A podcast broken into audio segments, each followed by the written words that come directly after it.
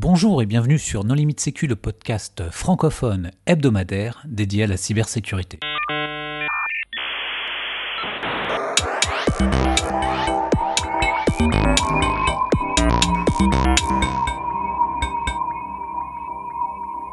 Alors aujourd'hui, nous allons diffuser l'enregistrement de l'exposé de Nicolas Ruff sur la thématique de l'open source et de la cybersécurité. Cet enregistrement a été réalisé lors de l'événement Open Source Experience 2023. Bonne écoute. Alors si on parle open source et sécurité, il y a un long historique qui est peut-être aussi vieux que l'open source lui-même. Alors je suis remonté qu'à 2003, même si je faisais de la sécurité avant. Mais en 2003, il y avait déjà eu une tentative de backdoor dans le noyau Linux qui franchement était vraiment assez génial parce qu'il y avait un test qui était en gros dans « if UID égale 0 ». Et bon, les jeunes ne connaissent plus le C, donc je m'adresse à la partie droite de la salle. Dans le C, en fait, pour faire un test d'égalité, c'est « if UID égale égale 0 ». Mais si on fait « if UID égale 0 », du coup, ça donne les droits à route au process appelant. Et cette backdoor est assez belle, franchement, on n'a jamais trouvé qui était derrière d'ailleurs. Puis après, il y a eu plein d'histoires. Il y a eu l'histoire de Leftpad qui était quand même un monument et qui a eu une legacy derrière, qui a provoqué des actions dans le monde de l'open source. Leftpad, c'est en gros un développeur qui en avait marre et du coup, il a enlevé son paquet de NPM. Et le problème, c'est que ça a cassé, je crois, 30% des paquets NPM à l'époque. Parce qu'il faut voir que dans tout ce monde-là, par exemple, il y a un paquet qui s'appelle Is odd, voilà. Le paquet Is odd vous dit si un nombre est impair, et lui-même dépend d'un paquet qui s'appelle Is even, qui vous dit si le nombre est pair. Et donc, il y a des chaînes de dépendance dans l'écosystème NPM, et elles sont assez fabuleuses. Donc, le gars a cassé 30% de l'écosystème NPM avec son affaire.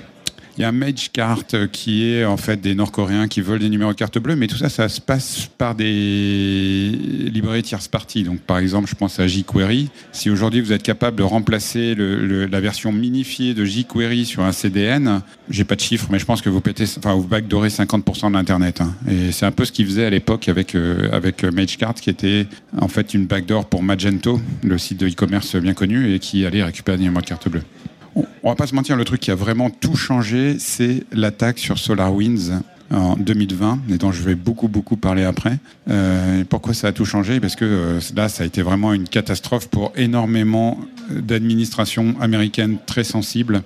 Et ce qui est rigolo, c'est que ça n'a absolument rien à voir avec l'open source. C'est-à-dire que c'est le commercial propriétaire pour Windows écrit en C#, mais un groupe d'attaquants affiliés à la Russie a réussi à backdoorer leur système et ça a eu des conséquences à très très long terme sur l'écosystème. Et ça a provoqué plein de choses dans le monde open source qui n'ont absolument rien à voir avec l'édition logicielle propriétaire. Bon, après j'ai mis quelques autres trucs rigolos comme cet universitaire américain qui avait payé un thésard en fait pour tenter de backdoorer Linux en 2021, donc beaucoup plus tard. Et l'entièreté de l'université du Minnesota a été interdite de comité dans Linux après ça, suite à cette recherche éthique entre guillemets que les auditeurs du podcast ne voient pas les guillemets autour de éthique. Et puis il y a eu un cas un peu similaire à SolarWinds qui a un logiciel qui s'appelait 3CX, qui je crois que c'était un softphone, mais j'en suis pas complètement sûr. Oui, on me dit oui dans la salle.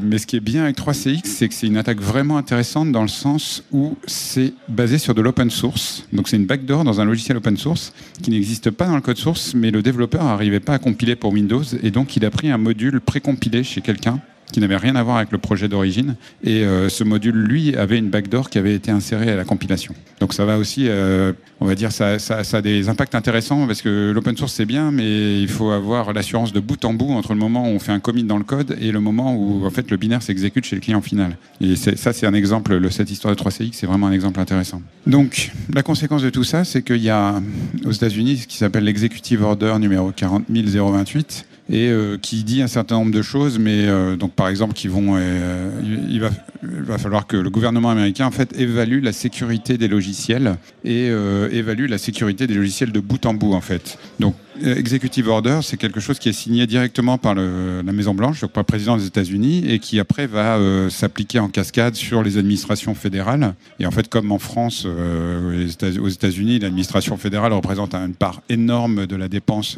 Donc tout le monde veut travailler avec l'administration fédérale et donc en fait cet executive order va s'appliquer à tout le monde en cascade en fait. Donc évidemment comme il y a de l'argent et comme il y a des enjeux politiques et tout le monde a voulu faire le bon élève, donc aux États-Unis les organismes qui font de la sécurité sont extrêmement nombreux, enfin ou qui on va dire qui sont impactés en cascade par cet executive order sont extrêmement nombreux. Hein. Donc par exemple il y a le NIST que vous connaissez parce que c'est eux qui font toutes les certifications de type FIPS 140 par exemple, donc certification crypto. Il y a la CISA qui est aussi un organisme américain qui va plus travailler avec les administrations. Il y a le MITRE dont je parle après mais qui est en fait qui a un statut un peu hybride mais qui est l'organisme qui assigne les CVE, donc les numéros de vulnérabilité. Donc c'est quand même un acteur clé de l'écosystème de sécurité. En Europe on a aussi l'ENISA hein, qui est une agence de sécurité européenne qui a publié des choses sur la cybersécurité, la supply chain, assez similaire à ce qui se passe aux États-Unis. Il y a des organismes à but non lucratif. Alors, j'ai cité que des organismes américains, parce que c'est les plus gros, les plus connus. Donc, par exemple, la Cloud Native... Cloud Native Foundation, et il y a un C, je ne sais plus ce qu'il veut dire. OpenSSF, c'est Open Security Software Foundation ou un truc comme ça. Mais il y a aussi des acteurs de normalisation. Par exemple, il existe une norme ISO qui s'appelle SPDX, dont je parle après, mais c'est le standard qui définit les Software Bill of Materials. Et donc ça, c'est fait par l'ISO, qui est un organisme de normalisation internationale. Il y a des acteurs privés, hein, parce que quand le gouvernement américain a dit la supply chain, c'est une priorité, Google a dit on met 10 milliards de dollars sur la table, et Microsoft a dit si c'est comme ça, nous on met 20 milliards de dollars sur la table. C'est pas du tout un concours, hein, mais c'est ce qu'ils ont annoncé. Et puis en fait, il y a plein d'acteurs privés, parce qu'aujourd'hui, la sécurité de l'écosystème open source, quels que soient les mérites de SourceForge et GitLab et Adulact, ça dépend quand même beaucoup, beaucoup, beaucoup de GitHub. Mais il y a aussi tous les dépôts de packages type PyPy, NPM et autres. Voilà. Donc, si on prend sur les... Bon, là, j'ai mis quelques liens que les auditeurs du podcast ne verront pas, mais qui seront probablement dans les références de l'épisode. Tous les hébergeurs de paquets ont tous annoncé des mesures pour renforcer la sécurité des paquets les plus populaires sur leur plateforme.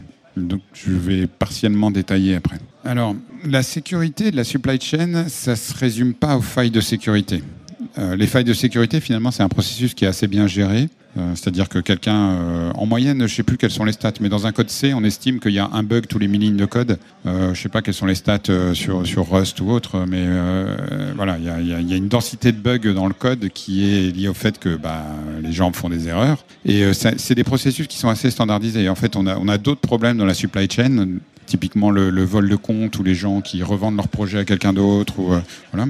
Mais je vais quand même commencer par le suivi des vulnérabilités, parce que c'est la base. Et la base, c'est de scanner son code pour savoir s'il y a des vulnérabilités connues. C'est quelque chose qui est aujourd'hui de plus en plus exigé par le gouvernement américain, c'est-à-dire quand on livre un logiciel, on doit être capable de dire quelle est la liste des CVE et quelle est...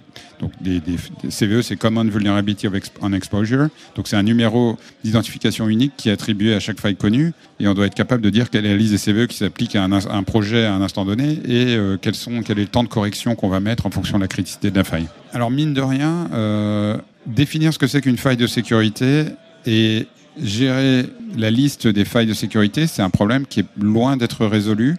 Typiquement, vous pouvez obtenir des CVE que pour des code defects, c'est-à-dire des défauts de programmation dans le code. Mais si, par exemple, vous avez une configuration par défaut qui est non sécurisée, si vous avez un logiciel qui, par défaut, est accessible de manière anonyme, ça n'a pas de CVE parce que c'est pas une faille, en fait. C'est juste une configuration, c'est un mode de fonctionnement normal du logiciel. Et donc, c'est pour ça qu'il y a des gens qui ne suivent pas le CVE. Et par exemple, Snyk, qui est une entreprise privée, va délivrer ses propres identifiants à des failles qui vont pas forcément correspondre à des CVE publiés par le MITRE. Du coup, vous connaissez le XKCD avec les 14 standards. Bien maintenant, il y a un 15e standard qui s'appelle le standard OSV et qui va être en fait une description JSON qui va essayer de pouvoir décrire ce que c'est qu'une faille de sécurité, quelle que soit la source qui l'a publiée. Donc ça, c'est quelque chose qui est relativement récent, je pense 1 ou 2 ans, et qui mérite d'être un peu plus connu. Bon, j'ai mis 3 petits points parce que j'ai cité Snyk, qui est un fournisseur commercial, mais évidemment, il en existe plein. Et Snyk est plutôt présent dans l'écosystème NPM, mais il y a plein d'autres vendeurs qui sont plus spécialisés dans d'autres écosystèmes. Donc je voulais pas favoriser un vendeur plutôt qu'un autre. Voilà, donc ça c'est ce que je... Alors, une autre personne qui publie beaucoup d'advisories de sécurité aujourd'hui, c'est GitHub par exemple. Les GitHub, ils ont leur propre mécanisme d'identification qui est à base de GUID. Et donc en fait, c'est des... contrairement aux CVE qui sont, on va dire, relativement mémorisables, les identifiants de vulnérabilité GitHub sont impossibles à mémoriser. C'est des UID 128 bits, ça n'a aucun sens. Mais par contre, comme ils hébergent pas mal de projets open source, ils ont leur propre système de reporting de vulnérabilité, leur propre système de publication de vulnérabilité. Je savais pas qui m'écouterait aujourd'hui. On m'a dit que le salon était un mix de développeurs, de sysadmins, de RSSI, de gens qui cherchent du travail, etc. Ou de fans de NoLimitSecu. Si jamais par hasard vous êtes mainteneur d'un projet GitHub, you have one job.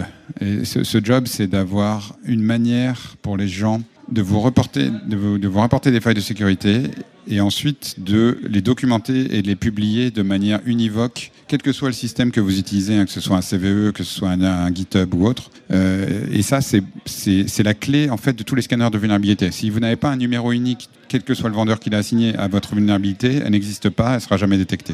Quand je parle d'assignation de numéros, ce qu'il faut savoir, c'est que pour avoir un numéro CVE, soit il faut passer par un portail du MITRE, soit il faut être CNA, donc Numbering Authority. Donc les gros éditeurs en fait peuvent assigner, ils ont des numéros qui sont pré-enregistrés et ils vont assigner eux-mêmes des numéros à des failles connues. C'est comme ça qu'il y a eu un cas récent sur une vulnérabilité dans une librairie d'images dont je ne me souviens plus le nom, mais qui affectait à la fois iOS et Chrome. Et en fait, Apple et Google ont affecté des numéros différents à cette même faille parce que chacun l'a corrigé de son côté en fait dans son logiciel, quoi. En général, il y a toujours une question sur les bug bounty parce que je sais pas si c'est encore populaire. Mais il y a quelques années, il y avait un gros marketing autour du bug bounty. Il faut savoir qu'on a au moins 3 plateformes de bug bounty en France, hein.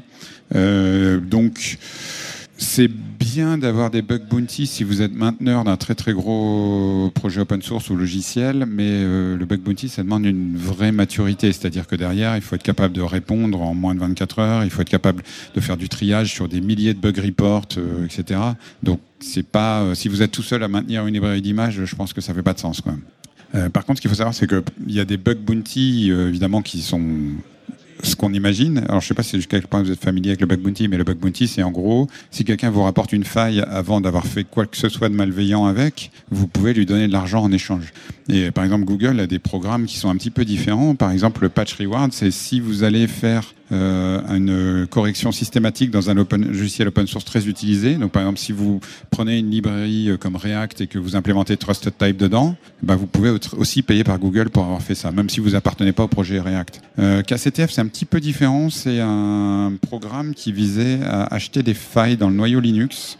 Parce que aujourd'hui, on va pas se mentir, hein, tous les hébergeurs de cloud ont une dépendance assez forte à tout ce qui est containerisation. Et le seul moyen de sortir d'un container, c'est d'avoir une faille dans le noyau Linux. Enfin, à part grosse configuration improbable comme exposer la socket de contrôle dans le container, mais ça, on va dire que c'est un problème géré. Enfin, des outils automatiques peuvent le détecter. Par contre, les failles dans le noyau Linux, c'est plus difficile à détecter. Et donc, le programme KCTF a quand même des bounties qui vont entre 50 et 200 000 $, je crois. Donc, ça permet d'avoir un certain niveau d'assurance sur le noyau.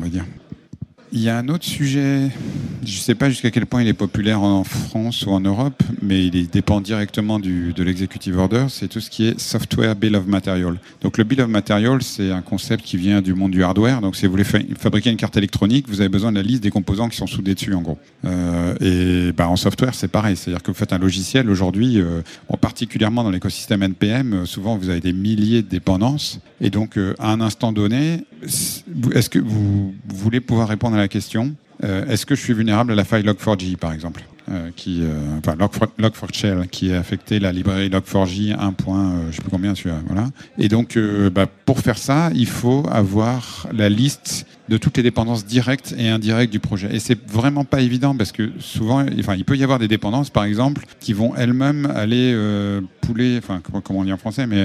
récupérer des projets GitHub et les intégrer au moment de la compilation sans forcément que ce soit explicitement marqué dans les dépendances du projet. Donc c'est un vrai travail de titan. C'est pour ça qu'il y a pas mal de gens qui s'y collent. Donc deps.dev, par exemple, vous permet d'aller explorer les dépendances directes et indirectes de des projets open source majeurs. Il y a ce fameux SPDX dont j'ai parlé tout à l'heure, la norme ISO, je ne sais plus combien, qui est la manière en fait de décrire la liste des logiciels, parce que décrire un logiciel de manière univoque, c'est aussi un problème qui n'est pas évident.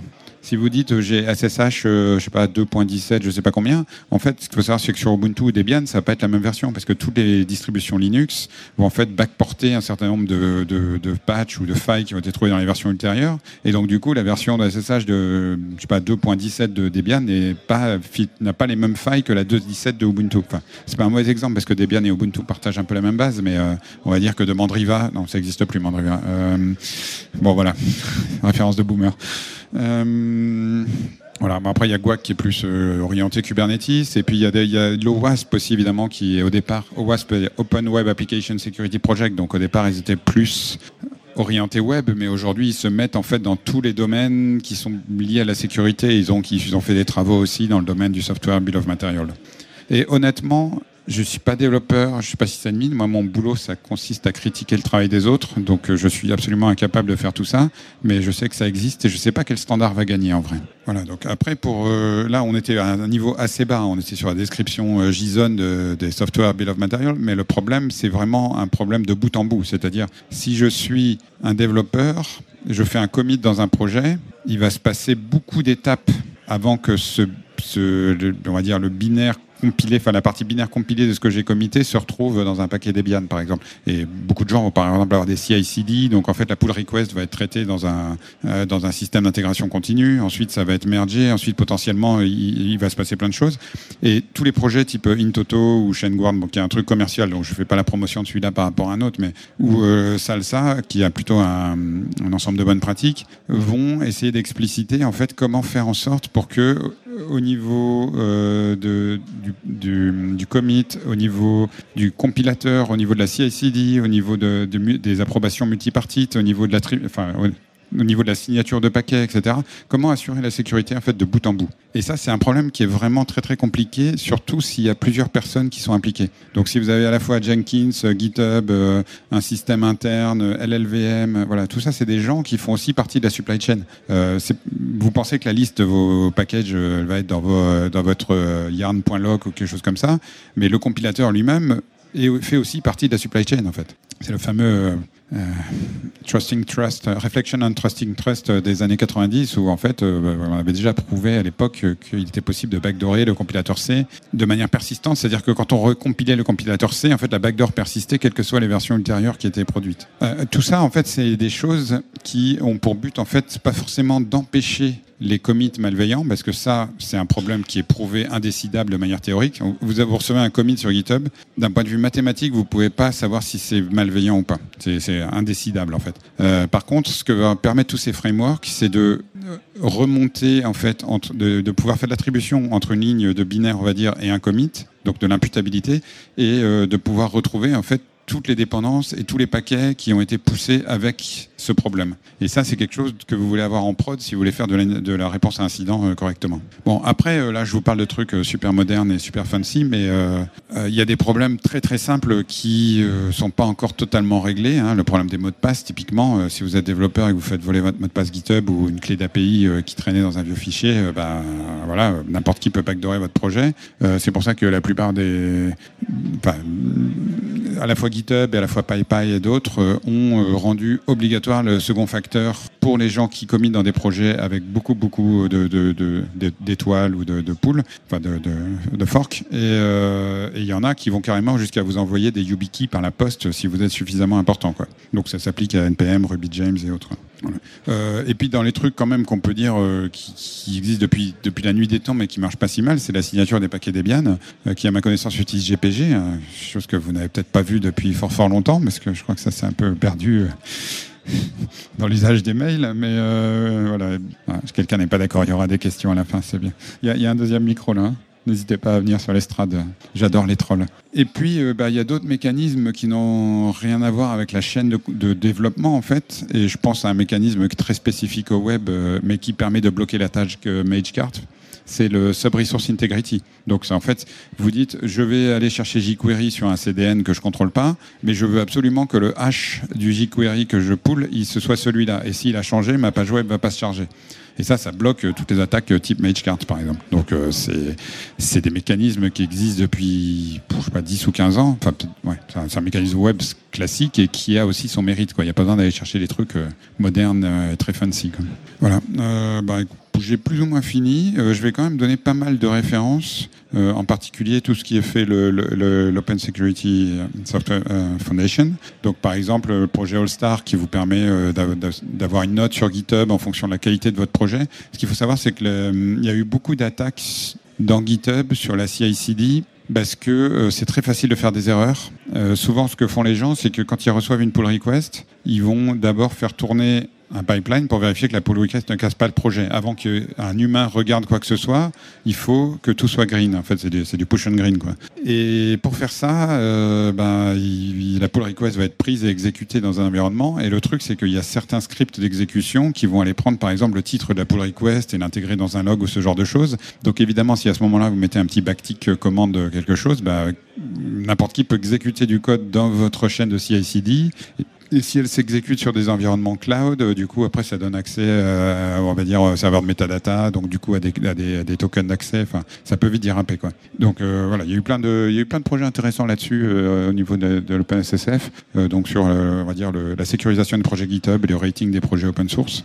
Après, je sais pas si vous connaissez la newsletter TLDRSec, mais c'est un truc auquel on peut s'abonner gratuitement. Mais ils ont fait une édition spéciale entièrement consacré à la sécurité de la supply chain et en fait qui reprend en fait tous les trucs qu'il y a besoin de savoir. Donc je vois que tout le monde prend des photos depuis le début de la conférence, mais en fait ce lien contient tous les trucs à savoir. Après il y a d'autres trucs un peu plus obscurs, comme la proposition de Google qui s'appelle Assured Open Source Software. Non, je pense pas qu'il est appelé comme ça parce que c'est ASS en anglais, je pense que ça marche pas. Mais c'est un truc qui vous dit, en gros, voilà la liste des projets qui sont des projets majeurs dans lesquels il y a de la revue de code. Par exemple, il y a du multiparty approval. Un développeur individuel sous la contrainte, tu peux pas aller backdoorer le projet, etc. Tous les développeurs en 2FA et autres. Et donc, c'est la liste, on va dire, des choses dans lesquelles vous pouvez avoir confiance. Voilà. Après, le reste, J'ai mis des trucs un peu plus obscurs, typiquement le mvsp.dev. Donc ça, c'est Minimum Viable Security Product. Donc en fait, c'est quelles sont les contraintes minimum qu'un produit doit vérifier pour faire le minimum en 2023, quoi. C'est un peu tangentiel par rapport à la sécurité de l'open source, mais c'est quand même une ressource intéressante parce que c'est quelque chose que les gros fournisseurs américains tentent d'imposer à leurs plus petits fournisseurs. Je sais pas, récemment il y a eu une faille dans Okta qui a fait pas mal parler d'elle, et Okta c'est un prestataire qui est utilisé par beaucoup d'industries de tiers 1, donc voilà, c'est ce genre de liste de recommandations et on essaye de percoler dans toute la supply chain, on va dire. Voilà, je suis arrivé au bout, il y a un deuxième micro, si vous voulez troller, poser des questions, faire des compliments sur le podcast, n'hésitez pas. Je passe le micro à un utilisateur de GPG. Bonjour. Oui, du coup, moi j'utilise GPG. Je signe mes commits avec GPG, je signe mes mails et je chiffre même mes mots de passe GPG, avec GPG, sur YubiKey. Je suis seul à le faire, mais c'est plutôt cool. Il y a des guides très bien faits, on peut faire encore beaucoup de choses avec GPG. Et j'écoute le podcast depuis 2-3 ans, je crois. Petite question, est-ce que c'est compliqué de retrouver des invités, etc. Parce que c'est vrai que la qualité des invités est très souvent au rendez-vous, avec un rythme soutenu, retrouver des sujets, des invités, est-ce que c'est compliqué ? Oui, c'est compliqué de trouver des invités. Bon, d'abord, merci d'écouter le podcast. De rien. Et oui, c'est compliqué de trouver des invités parce que il y a beaucoup de gens qui osent pas. Et puis, en fait, quand on est dans la cybersécurité, on est un petit peu dans une niche. Et on connaît pas forcément. Là, quand on a interviewé le projet Sigstore, par exemple, c'est quelque chose qui est poussé par Red Hat. Mais en fait, c'est vraiment un truc de développeurs. Et en fait, les développeurs et les gens de la sécurité se parlent pas vraiment. Donc, il y a pas mal de projets intéressants dans le milieu du dev dont les experts sécurité n'ont jamais entendu parler et qui du coup, ils ne savent pas recommander à leurs développeurs. Donc, l'adresse de contact, c'est noLimitSecu@noLimitSecu.fr. Contact NoLimitSecu ne marche pas parce qu'elle reçoit trop de spam, mais noLimitSecu@noLimitSecu.fr. Si vous voulez proposer des idées, n'hésitez pas. Après, la deuxième étape, c'est qu'on a souvent beaucoup de problèmes techniques avec les intervenants, parce qu'on enregistre à distance. Et comme je disais, avoir une caméra, avoir une connexion Internet, parce que beaucoup de gens ont bougé, on va dire, au fin fond de la France pendant le confinement. Et parfois, avoir une connexion Internet, avoir du son de bonne qualité, c'est pas toujours évident, quoi. C'est ça aussi un problème qu'on a avec les intervenants. Et pour en revenir à GPG, en fait, c'est quand même un problème intéressant. Alors, il y a eu un très bon article de blog, je crois, Je me demande si c'était pas Filippo Valsorbet, un des mainteneurs de la crypto d'Ango, qui expliquait qu'en gros GPG était mort pour plein de raisons. Bon, il y a une raison. Par exemple, il y avait une attaque qui était qu'on ne pouvait pas empêcher les gens de signer des clés. Et qu'en fait, s'il y avait 10 000 personnes différentes qui signaient une clé, ben, en fait, la clé était inutilisable parce que les logiciels ne finissaient jamais la vérification des signatures. En fait. Mais de manière générale, le problème avec GPG et tous les autres, ou TLS et autres, hein, c'est la distribution et la gestion des clés. Et c'est pour ça qu'aujourd'hui, il y a plein de projets comme Sigstore ou quand même la signature d'APK sous Android qui en fait utilisent des clés jetables, entre guillemets. C'est-à-dire que le seul truc dont on est sûr, c'est que quelqu'un a signé à un moment et ça permet en fait de savoir par exemple que 2 commits viennent de la même personne parce qu'ils ont été signés avec la même clé. Mais en fait, on s'en fout de la clé. On n'a pas besoin de la connaître et on peut l'acheter. Enfin, elle est intégrée dans le paquet, mais on n'a pas besoin d'avoir une autorité tierce qui la valide ou de la générer d'une certaine manière. Voilà. Donc en fait, aujourd'hui, l'usage de la crypto a relativement changé. Et souvent, il y a beaucoup de gens qui utilisent des clés jetables, mais qui permettent juste de faire de l'attribution en fait à un instant donné. Alors, Sigstore est beaucoup plus compliqué que ça parce que je crois qu'ils ont un système un peu comme Certificate Transparency, où ils maintiennent en fait un log de clés qui permet de savoir... En fait, tous les commits ne sont pas forcément signés avec la même clé, mais on sait que c'est la même personne parce que ça appartient à la même branche dans l'arbre, etc. Alors là, je vous invite à écouter l'épisode parce que c'est... Je ne vais pas faire de la crypto à l'oral en agitant les mains. Oui, il y avait un épisode dessus, il me semble, sur le mail, notamment. Vous avez parlé du GPG, où le fait que c'était assez compliqué, le chiffrement sur le mail. Oui, mais en fait...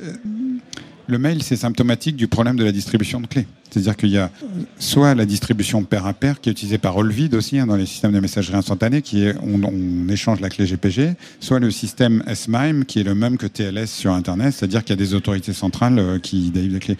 Et en fait, ce qu'il faudrait pour que ça marche sur le mail aujourd'hui, je pense, c'est une sorte de Certificate Transparency, où il n'y a plus vraiment, ou de Let's Encrypt, donc il n'y a plus vraiment d'autorité centrale, mais par contre, on peut assurer qu'une clé appartient à quelqu'un à un instant donné. Et il me semble que c'était un peu la promesse de Keybase à un moment, mais je ne sais pas trop ce que c'est devenu, parce que je crois qu'ils ont été rachetés et que je ne sais pas si les gens l'utilisent encore quand même. Est-ce qu'il y a d'autres personnes qui veulent passer à la postérité aujourd'hui? Sinon, on peut arrêter là, il reste 4 minutes sur le créneau officiel, donc on a fait le job. Merci.